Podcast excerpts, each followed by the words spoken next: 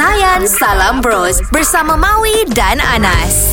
Kita tahu Nas eh untuk puasa sekarang ni kan kalau kita nak pergi solat Jumaat kan Yep. kita kena daftar dulu. Mana yang ada kebenaran baru kita baru kita boleh uh, Masuklah. Masuk masjid. Ah, join lah, join. Kan Join tapi semua apa juga masuk curi-curi. Ada masuk cuci ke? Wah, eh kata- boleh lah Mawi. Ha? Nak buat benda baik lah.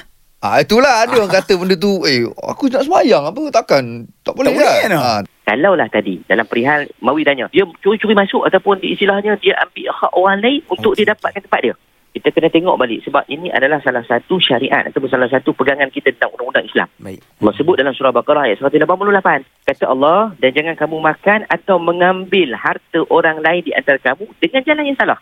Sampai habis. Maksudnya ialah kita tadi, kita ambil hak orang. Sebab kita tak daftar. Kemudian kita masuk.